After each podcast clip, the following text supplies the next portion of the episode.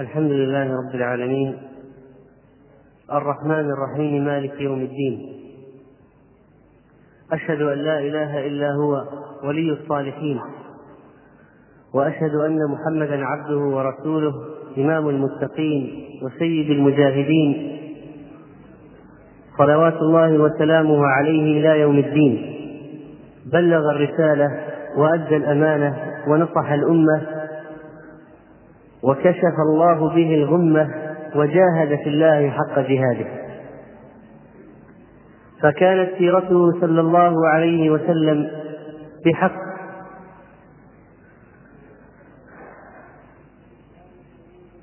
كانت نموذجا فريدا لم يمر بالبشرية مثله ابدا ولن يمر. كان قدوة بعبادته وتقواه وخشيته وتعليمه وجهاده صلى الله عليه وسلم. وتجرد عليه الصلاة والسلام في دعوته للناس فكان مستضعفا في مكة وجعل يدعو الناس إلى الإسلام. حتى أذن الله له بالهجرة إلى المدينة بعد مرحلة استضعاف طويلة. ثلاث عشرة سنة مستضعفا بمكة لا يستطيع الجهاد. حتى هاجر إلى المدينة وأسس ذلك المجتمع المسلم.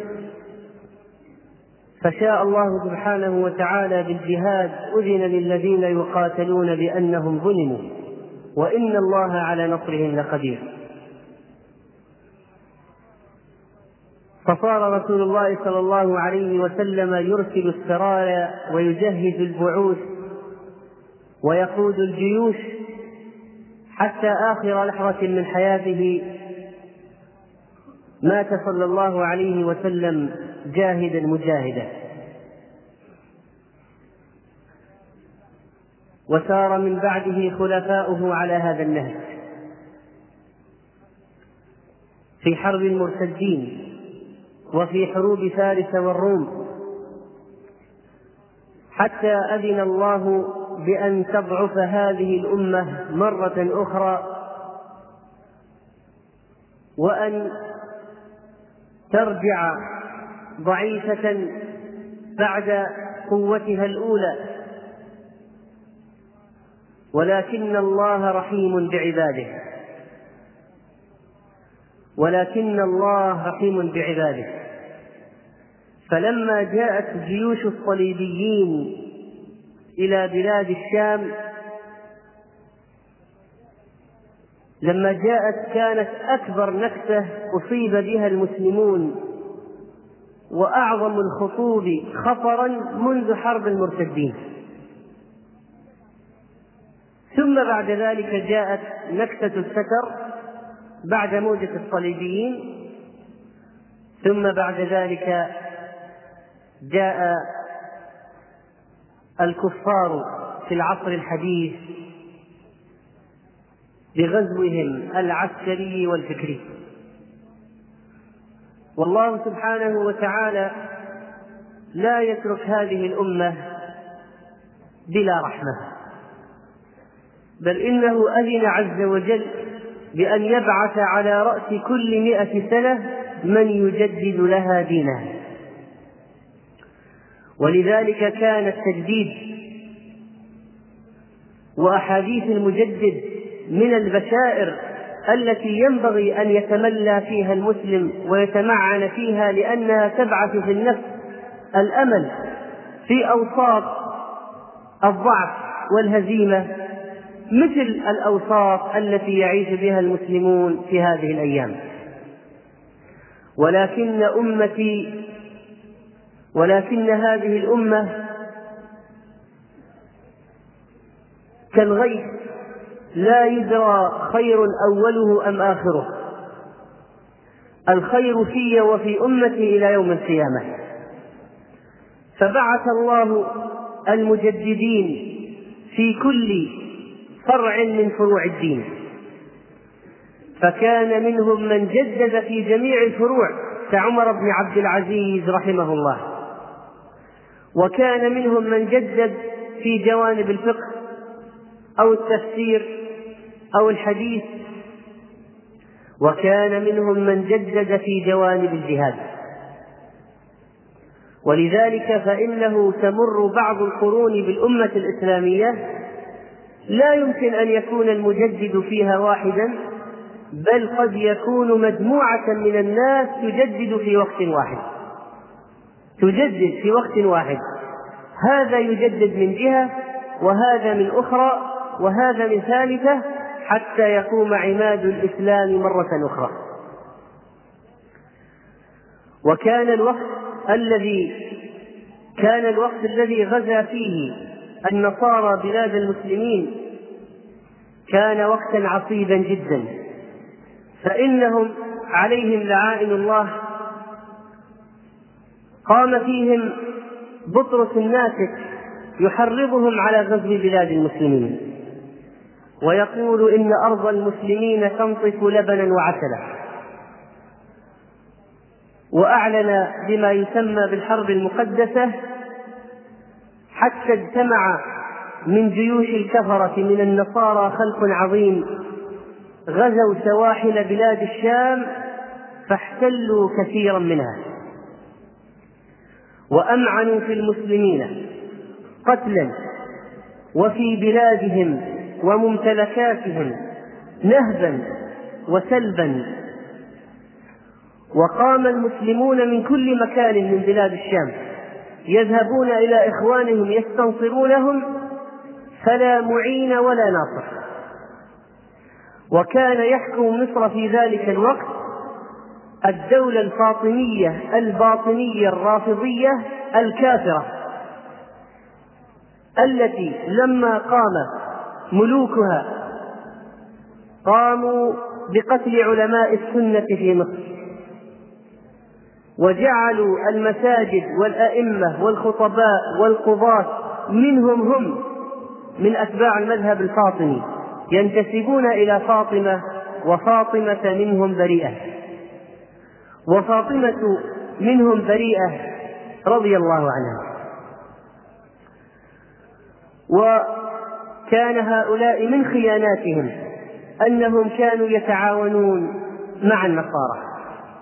وهكذا الباطنيون في كل عصر ومصر يكيدون لأهل السنة ويتعاونون حتى مع الشيطان الرجيم في سبيل القضاء على ملة الإسلام.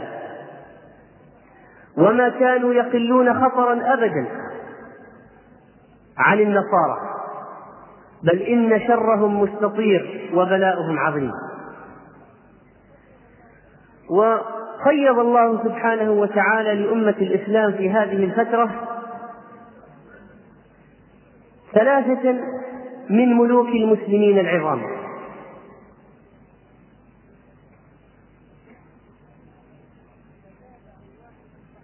تتابعوا واحدا بعد واحد.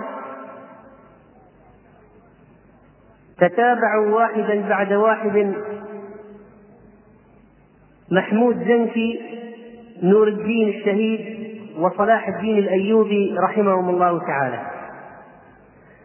والذي سنتحدث عن سيرته في هذه الليلة وعن تجديده في جانب الجهاد وسنركز على جانب الجهاد أكثر شيء. والرجل صلاح الدين رحمه الله بشر يصيب ويخطئ وقد يكون له زلات ولكن لا شك كما قال شيخنا عبد العزيز بن باز حفظه الله. وقد سألته عن هذا الرجل وعما قيل فيه سلبا وإجابة. قال لا شك أنه من مجددي الإسلام في الجهاد. لا شك. وقال وجهوده في القضاء على الباطنيين والنصارى عظيمة جدا لم يقم بها أحد مثله. في القضاء على هاتين الطائفتين في وقت واحد. ولد صلاح الدين رحمه الله تعالى في قلعة تكريت عام 532 للهجرة. هل تعرفون اسمه؟ نعم هل تعرفون اسم صلاح الدين الأيوبي؟ نعم اسمه يوسف ابن أيوب ابن شادي وهو كردي ليس عربي كردي الأصل ولقبه صلاح الدين واسمه يوسف.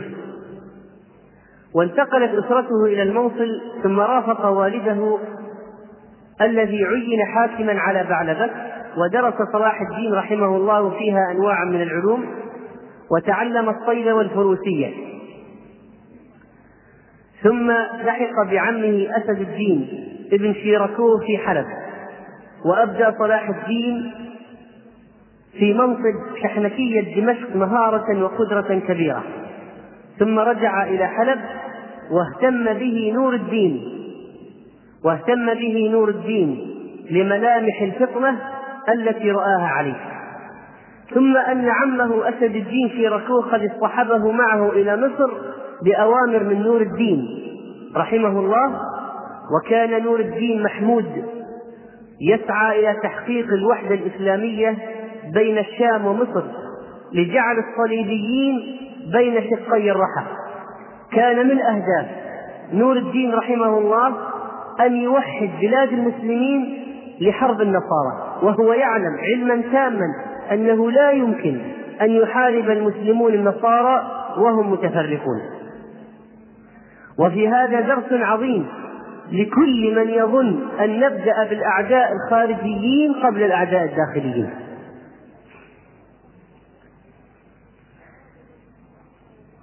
أراد نور الدين رحمه الله إسقاط الخلافة الباطنية كما زعموا أنها خلافة وعينوا لها خلفاء الباطنيين في مصر. أراد ضمها إلى نفوذ أهل السنة والجماعة مرة أخرى. واستغل نور الدين خلافا حصل بين وزيرين من الدولة الفاطمية فأرسل أسد الدين مع ابن أخيه صلاح الدين في جيش إلى مصر ثم عاد إليها مرة أخرى في عام 562 الهجرة ومعه ولد أخيه صلاح الدين أيضا. وحدثت معركة مهمة بين شاور الخائن والصليبيين من جهة. شاور من العب... من الباطنيين في مصر الذي استنجد بالصليبيين. حدثت معركة بينه وبين من جهة مع الصليبيين. من جهة وبين جيش أهل السنة بقيادة أسد الدين شيركوه وصلاح الدين من جهة أخرى انتهت بانتصار أهل السنة بقيادة بقيادة أسد الدين شيركوه وخرج أسد الدين من مصر ليعود إليها ويصبح وزيرا للخليفة الفاطمي الذي لم يبقى له تقريبا إلا مجرد الاسم. وقتل الخائن شاور في عام 564 للهجرة وشاء الله أن يموت أسد الدين شيركوه في عام 564 للهجرة ليتولى بعده صلاح الدين الوزارة وظن الخليفة الفاطمي أن صغر سن صلاح الدين كم كان عمره في ذلك الوقت؟ تقول لي عام 564 للهجرة كم كان عمره في ذلك الوقت؟ نعم؟ لا. 32 سنة.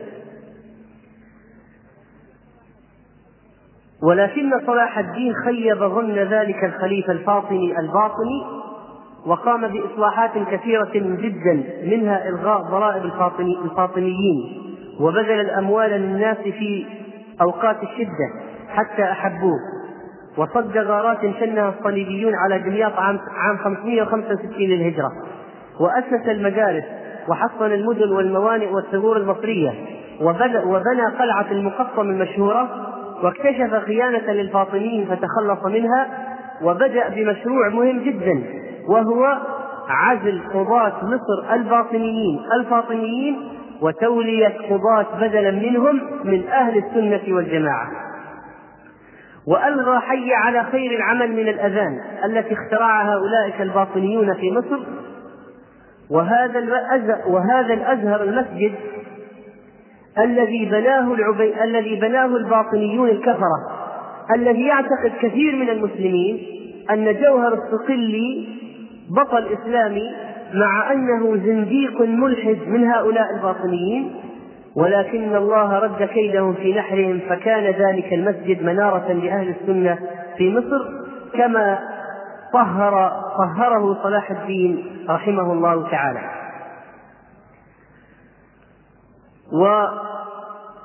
وتمكن صلاح الدين رحمه الله بحنكته وحماسه وإخلاصه من إلغاء الخلافة الباطنية الفاطمية في مصر في أول جمعة من محرم عام 567 للهجرة ودعا وصار الخطيب في يوم الجمعة يدعو للخليفة العباسي على المنابر.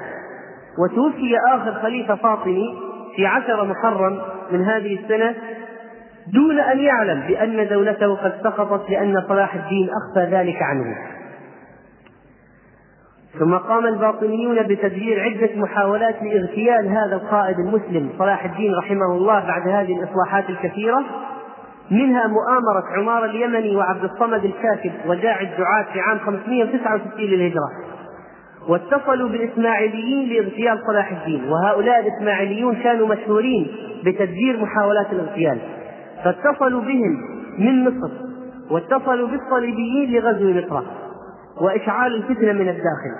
وكان حول صلاح الدين أناس مخلصون يقظون فكان أحد رجال صلاح الدين داخلا في بطن هذه المؤامرة ليستكشف أحوالها فأحبطت قبل أن تنفذ وصلب زعماؤهم.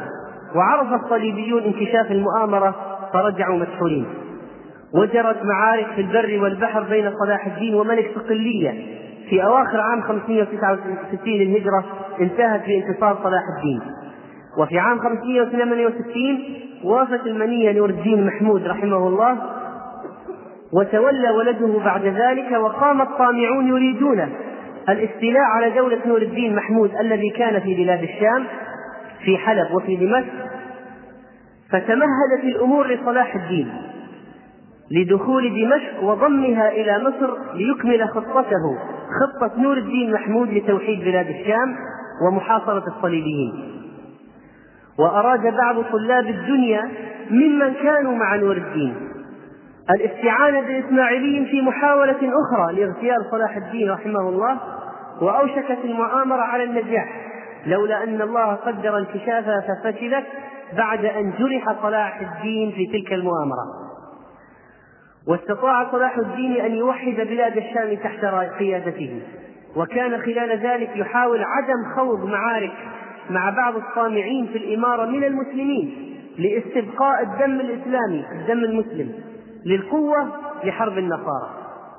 وحاول الإسماعيليون مرة أخرى قتل صلاح الدين في عام 570 571 للهجرة بالاندساس في جيشه حتى وصلوا إلى خيمته حتى أن أحد هؤلاء الباطنيين وصل إلى خيمة صلاح الدين وفي يده سكين مشهرة ولكن الله قيض من الحراس من قتله وأحبطت محاولة اغتيال صلاح الدين وهو يحاصر قلعة إعزاز بحلب. هذا دليل على أن الباطنيين المنافقين الذين يزعمون الإسلام خطر على المسلمين في كل زمان ومكان وأنه يجب كشفهم والقضاء عليهم. وما ضرب الإسلام منذ خلافة عثمان بن عفان رحمه الله وحتى هذه الأيام بمثل ما ضرب من الباطنين ابتداء بعبد الله بن سبأ وانتهاء بهم الآن. وهم يدبرون المؤامرات تلو المؤامرات للقضاء على أهل السنة. وقام صلاح الدين رحمه الله بتأديبهم. وكان من طرق صلاح الدين في مواجهة بعض الأمراء من المسلمين الطامعين في السلطة أن يقول من جاءني راضيا سلمت له بلاده على أن يكون من أجنابي في جهاد الصليبيين. فكان واضح أن الرجل لا يريد الدنيا ولا يريد الملك لنفسه وإنما يريده ليوحد المسلمين لحرب النصارى. ومع الأسف فإن بعض الطامعين في الدنيا من المسلمين قاموا بعقد المعاهدات مع النصارى وبعضهم دفع عشرة آلاف دينار ذهب سنويا للنصارى وسلمهم بعض ثغور المسلمين وأطلق بعض أسرى النصارى مقابل أي شيء؟ مقابل الاستعانة بالنصارى في حرب صلاح الدين. وهكذا تفعل حب الدنيا يفعل الأفاعيل. وعندما لا يكون الولاء والبراء الصحيح متمكنا من من قلب المسلم فإنه يفقد توازنه. مثل هؤلاء الناس لم يكن الولاء والبراء متحققا في نفوسهم. فصاروا يوالون الكفار ويعادون المسلمين. والولاء والبراء من أساسيات العقيدة. لا يمكن لمسلم أن يجاهد دون أن يتمكن الولاء والبراء من قلبه. ولا يمكن أن يحقق الإيمان بدون أن يتمكن أن يتمكن الولاء والبراء من قلبه. وفي وجلس صلاح الدين الأيوبي تسع سنوات من عام 570 للهجرة إلى 579 للهجرة من أجل توحيد بلاد المسلمين حتى ضم مصر والشام وإقليم الجزيرة وأخضع الموصل ليصبح أقوى ملوك الشرق قاطبة. وأما تجديد صلاح الدين في الجهاد فلم يكن رجلا يخبط خبط عشواء وإنما كان رحمه الله يعلم عظم المهمة التي انتدب نفسه من أجلها. ويعلم بأن هذا بأن هؤلاء النصارى ليسوا من السهولة أبدا. ولذلك أنت عندما تدقق في إصلاحات صلاح الدين في الجهاد تعلم علم اليقين أن الرجل كان يعد العدة المكافئة للكفرة وكان يطبق قول الله وأعدوا لهم ما استطعتم من قوة ومن رباط الخيل ترهبون به عدو الله وعدوكم. ولذلك فإنك لتستغرب أشد الاستغراب من تلك العقلية الفذة التي هيأها الله سبحانه وتعالى لترتيب صفوف المسلمين. وتطمئن اطمئنانا فعليا لعناية الله عز وجل بهذه الأمة. وأنت تتملى وتتمعن في تخطيط صلاح الدين لإعداد الأمة للجهاد. إعداد الأمة. الرجل ما كان يعد نفسه وأهل بيته فقط. ولا المدن التي كانت حوله فقط كان يعد الأمة الإسلامية كلها لحرب الصليبيين. وابتدأت المسألة من جوانب الاقتصاد وإعداد السلاح والجند والجيوش والدواوين والأسلحة والمؤن والذخائر والعتاد والخطط الحربية. وسنأتي على كل ذلك بلمحات تبين عظم عقلي تلك العقلية التي قيضها الله سبحانه وتعالى. جعل صلاح الدين رحمه الله الإقطاعات الزراعية لخدمة الجهاد وكان يقطع الأراضي الزراعية والقرى للقادة الحربيين. على عادة نور الدين رحمه الله سابقا ولكن مع تطويرات إضافية. وكان يأخذ الإقطاع من كل أمير يهمل في واجباته. وكان يعطي الإقطاع صلاح الدين يعطي مثلا أرض زراعية لهذا القائد لهذا القائد العسكري ممن معه فيستفيد منها لا يتملكها هو ولا يورثها لأولاده يستفيد منها ومن محاصيلها وخيراتها بشروط مقابل الخدمات الحربية. فمثلا لا بد لهذا الأمير الذي أقطعه صلاح الدين هذه الأراضي أن يقدم العساكر في وقت الحرب وأن ينفق على عساكره وأن يعدها. وأن يلحق بالسلطان على رأس فرقته الحربية إذا طلب منه ذلك وأن يرسل العتاد والسلاح والجند. وكذلك على هذا الأمير الذي أقطع هذه المقاطعة أن يراقب تحركات الأعداء ويقر الأمن الداخلي في إقطاع في, في, في الإقطاع الذي أقطعه إياه. وكان لدى صلاح الدين رحمه الله ديوان جند ديوان جيش منظم لضبط الإقطاعات فيه أسماء الجند ومراتبهم ورواتبهم. ويصدر هذا الديوان إحصائيات دورية فيها أعداد الجند وقدراتهم. وكان هذا الديوان يصرف على العمائر والتحصينات وبناء الأسوار والقلاع. وكان فيه مسؤولون يحاسبون أمراء الإقطاعات على تقصيراتهم ويرفعون بشأنهم إلى صلاح الدين رحمه الله. وأما بالنسبة لجانب الأسلحة والمؤن والعتاد فإنه كان رحمه الله يحرص على إعداد ما يكافئ المهمة واهتم بها جدا بقضية السلاح حتى طلب من أحد رجاله أن يؤلف له كتابا حول الموضوع يشمل أنواع السلاح وطرق صناعته. واستخدم الأسلحة التي تناسب الغرض المنشود من الأثقال والأحمال من العدد الواقية والدروع السابغة والنصال والخوذ والترانح والنقوب والمنجنيقات العربية والتركية والإفرنجية. وكان لدى صلاح الدين خبراء بالمنجنيقات وطور المسلمون سلاحا مهما جدا في خلال الحروب الصليبية بفضل الله ثم بدعم صلاح الدين وهو سلاح النفط. وسلاح النفط جمع صلاح الدين من أجله النفاطين والزراقين. النفاطين الخبراء في هذا النفط. وطوروا سلاحا وهو خليط من خلطة من الزيوت والنور المطفأة وغير المطفأة والنفط والصمغ والكبريت والخل وشحوم الحيوانات ونخالة الحنطة تخضع لعمليات شبه كيميائية.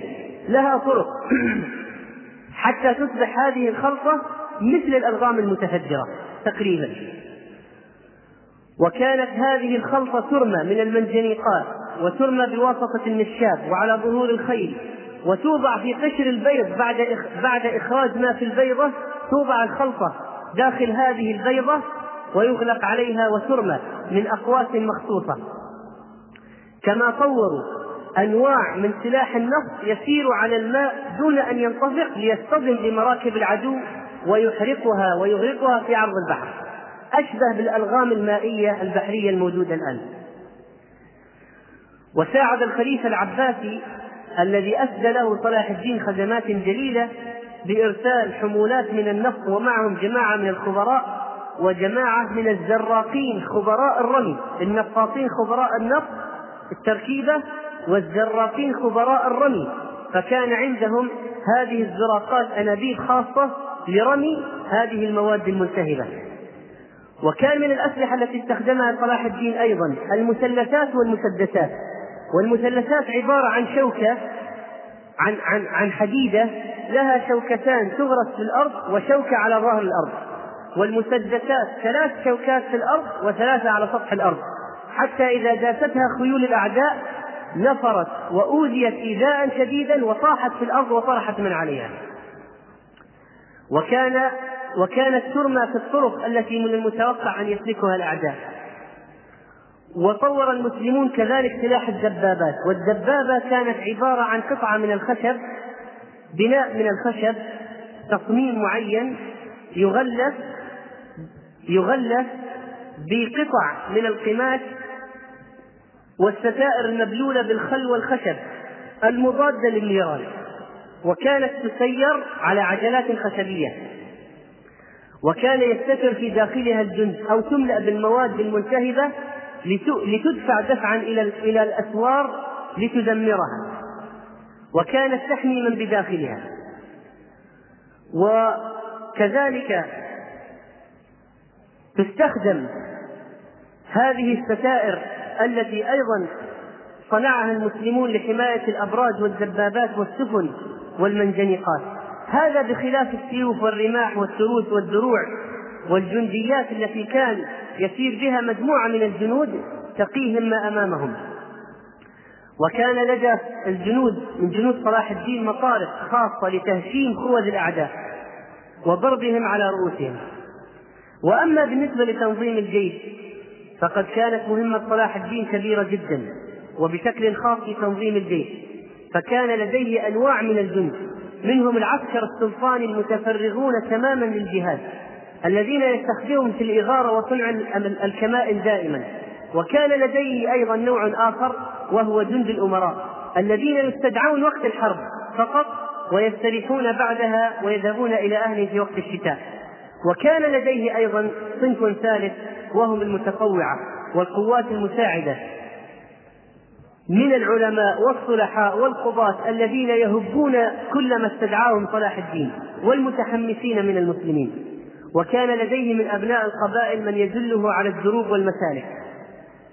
وكان يطعم جنده بالعناصر الجيدة التي كان ينتخبها من الأقطار الإسلامية المختلفة ويعمد إلى أمراء الإقطاعات أن ينتخبوا له مجموعة كلما أراد أن يدعم جيشه لمعركة مهمة. وهؤلاء المتطوعة من بين هذه الأصناف طبعا هم أشد الناس بلاء وأحسنهم قتالا لأنهم لا يأخذون مرتبات وليست لهم أموال تدفع للجهاد ليس لهم رواتب. ولذلك كان منهم العلماء والقضاة وكان لوجودهم أثر كبير في تحميس المسلمين. هذه هذا الصنف صنف المتطوعين. بل إنهم شاركوا في اختراع وسائل جديدة وابتكار طرق مثل ما حدث في معركة حطين عندما أشار بعض المتطوعة وقاموا بإشعال النار في مناطق فيها حشائش كثيرة يابسة استغلوا اتجاه الريح التي كانت تسير باتجاه الصليبيين حتى يجتمع عليهم حر. هذه الأعشاب المحترقة مع دخانها مع انقضاض المسلمين عليهم. وعمد صلاح الدين رحمه الله تعالى إلى تجميع أساليب القتال. فكان عنده نظام تعبئة ونظام اصطفاف وتنظيم للجيش في داخل الخيام عندما يخيمون. حتى إذا صاح قام أهل الميمنة إلى أماكنهم وأهل الميسرة إلى أماكنهم دون أي لخبطة.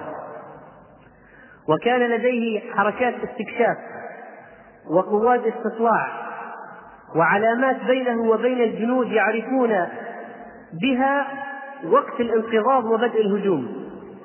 وكان لديه قضاء داخل الجيش لفصل الخصومات عند حدوثها بين بعض المسلمين. وكان لديه مجلس مشورة خاص وعام يرأسه هو وكان يفتتحه هو ويأخذ بآراء جنوده وأحيانا يفضل آراء المستشارين على رأيه الخاص مع أنه كان يرى أحيانا أن رأيه أصوب تأليفا لقلوبهم وتطبيقا لقول الله عز وجل وأمرهم شورى بينهم. ومن افتتاحياته في مجلس الشورى في شعبان عام 585 في حصار عكا قوله اعلموا أن هذا عدو الله وعدونا.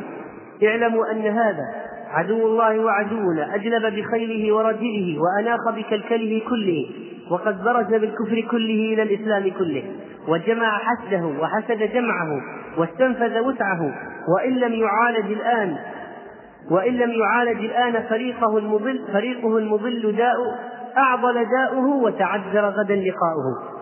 وكان لديه عيون جواسيس كما فعل في كشف خبر ملك الألمان الذين اختلط بعسكره بعض جنود صلاح الدين.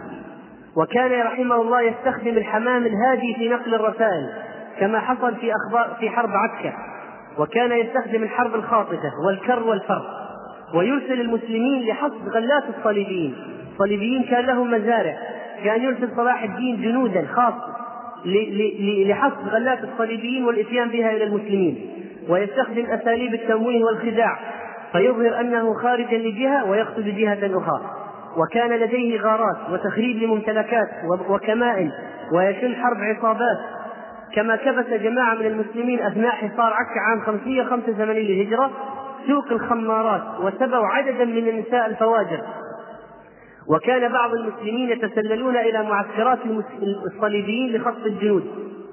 وكان من سياساته أنه يتفق مع المستأمنين من القادمين من النصارى يطلبون الأمان من صلاح الدين يقول لهم في طريقكم أغيروا على سفن النصارى وسلبها بيني وبينكم فإذا جاءوا بالسلب أعطاهم هي كلهم وكان هذا سبب في إسلام شطر منهم. وكان رحمه الله يعرف كيف يستدرج العدو إلى المكان المناسب وكيف يوفر المواد اللازمة لجنوده كالماء والعشب والعشب للدواب ويراعي درجة حرارة الشمس واتجاه أشعة الشمس كما حصل في معركة حطين وكان يتبع طريقة النوبات في حصار حصون الأعداء ويهتم بتحصين المناطق وتسوير المدن التي يخشى عليها من الصليبيين وتجديد آلات الدفاع عليها ويهتم بحفر الخنادق وبناء الأبراج وعمل الجسور وأنشأ دورا خاصة لصناعة الأسطول الإسلامي في مصر بعد أن أحرقه الكفار. وكان يجلب أخشاب الصنوبر والأرز والأرز من جبال لبنان من لبنان والحديد من جبالها من قرب بيروت. وحصل من إيطاليا عبر اتفاقية عقدها مع الإيطاليين على معاهدات تجارية استطاع أن يأتي من خلالها بأخشاب ومواد يحتاجها لبناء الأسطول الإسلامي وكان لديه ثمانين سفينة في الأسطول خمسين سفينة لحماية سواحل مصر وثلاثين سفينة لحرب الصليبيين في بلاد الشام وحماية الحجاج الذين يأتون عن طريق البحر. ويهتم في جعل ويهتم بتقوية أجهزة الدفاع والحراسة الساحلية في سواحل مصر والشام وجعل في دمياط سلسلة لإعاقة دخول العدو في حالة الطوارئ. وكان يهتم بوضع الخطط لإدخال المؤن إلى الموانئ المحاصرة والأماكن المحاصرة. فمن ذلك الحصار المفاجئ واستخدام القوة لفتح ثغرة في صفوف العدو مثل ما حدث في حصار عكا أو يدخل المؤن قبل ذلك إلى الأماكن المتوقع حصارها. أو كان يستخدم مهاجمة العدو وإشغاله في طرف حتى يتمكن فريق آخر من إدخال المؤن من طرف آخر. وكان يشن هجوما بريا لكي يشغل الأعداء عن أسطول المسلمين القادم من مصر بالمؤن والذخائر. وأعد صلاح الدين ببيروت سفينة كبيرة محملة بالمؤن أربعمائة غرارة من القمح والجبن والميرة والبصل والغنم والنفط وركب في السفينة استخدم المسلمون حيلة عظيمة لإدخال المؤن إلى ميناء عكا المحاصر. وكانت هذه الخطة أن المسلمين على ظهر هذه السفينة المحملة بالمؤن قاموا بما يلي. علقوا الصلبان علقوا الصلبان في صدورهم ولبسوا ملابس الفرنج وتزيوا بزيهم. بل إنهم وضعوا الخنازير فوق السفينة بشكل ظاهر.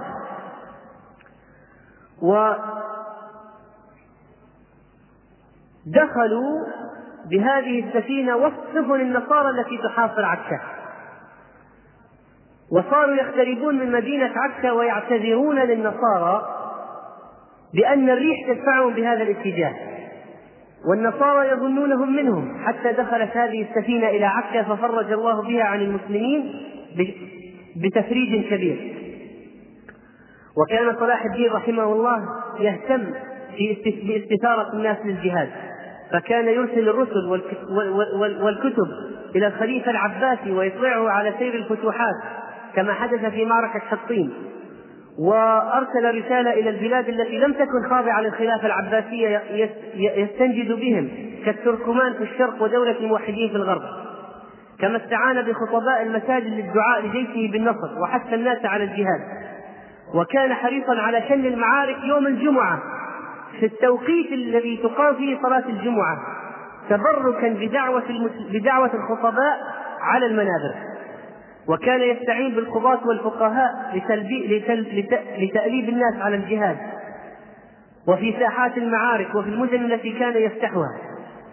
وكان يسير بين صفوف الجيش بنفسه يحثهم على الجهاد وينادي يا للإسلام كما حدث في حصار عكا وكان من ضمن الفقرات الرسالة التي أرسلها إلى ملك المغرب المسلم الموحدين يقول له لا ترضى أن يعين الكفر الكفر. ولا يعين الإسلام الإسلام يعني يقول له هؤلاء الكفار يعينون بعضهم. أنت لا ترضى بذلك. ألا ترضى أن يعين الإسلام المسلمون المسلمين؟ هذه نبذة عن التجهيزات التي قام بها صلاح الدين لحرب النصارى. ومنها نعلم أيها الإخوة أن الرجل أن الرجل صلاح الدين رحمه الله ما قام على الحماس الفارغ أبدا. ولا دخل في المعارك دون أن يعد العدة. ولا ألقى بأبناء المسلمين غنيمة سهلة للكفار أبدا. رجل يعرف يعرف حجم المهمة. بل إنه لم يبدأ بحرب النصارى حربا جدية إلا بعد ما وحد بلاد المسلمين. وصلاح الدين يعلم تماما أنه بدون توحيد المسلمين لا يتمكن من حرب النصارى. بل إنه تعلم درسا من معركة هزم فيها أمام النصارى قبل أن يستكمل توحيد بلاد المسلمين. تعلم من ذلك أنه لا بد من استكمال عملية التوحيد. وهذا درس عظيم ينبغي أن يهتم به المسلمون في هذا الزمان. وبالذات طائفة الشباب المتحمسين الذين يظنون أن المهم إلقاء النفس إلى العدو فقط. وأن الله ينصر المسلمين بأي شيء. ولا يتمعن في قول الله وأعدوا لهم ما استطعتم من قوة ومن رباط الخيل ترهبون به عدو الله وعدوكم ليعلم أولئك المتحمسون أن النصر لا يأتي بهذه السهولة وأن أخذ العدة العسكرية والمعنوية بعد تهيئة الناس عموما للجهاد. تريد أن تجاهد بنفر من المتحمسين للجهاد الذين تسوق أنفسهم للجنة. وهناك أعداد كبيرة جدا من المسلمين ركنوا إلى الدنيا ولم تعبأ ولم يعبأ الناس للجهاد. كيف ستقوم بهذه المهمة؟ ولذلك فإننا مع تحركنا للجهاد في سبيل الله وتشوقنا لجنة عرضها السماوات والأرض إن شاء الله وتوطيننا العزم لهذا اليوم الموعود. فإننا أبدا لا يمكن أن ننساق وراء الحماس الفارغ دون إعداد العدة وتجهيز الأمة. ولا بد من التربية الواعية. ولا بد من قيام المصلحين والعلماء والدعاة والخطباء والمدرسين كل في مكانه وكل في ثغرته بشحذ الأمة وإعدادها للجهاد. وليس فقط الإعداد الحماسي بالخطب والكتب والتآليف والكلمات الرنانة بل بإعداد العدة العسكرية حقيقة لأجل الوصول إلى هذا الهدف. وليس المهم أن يحدث طفرة في مكان واحد من الأمكنة فقط كلا.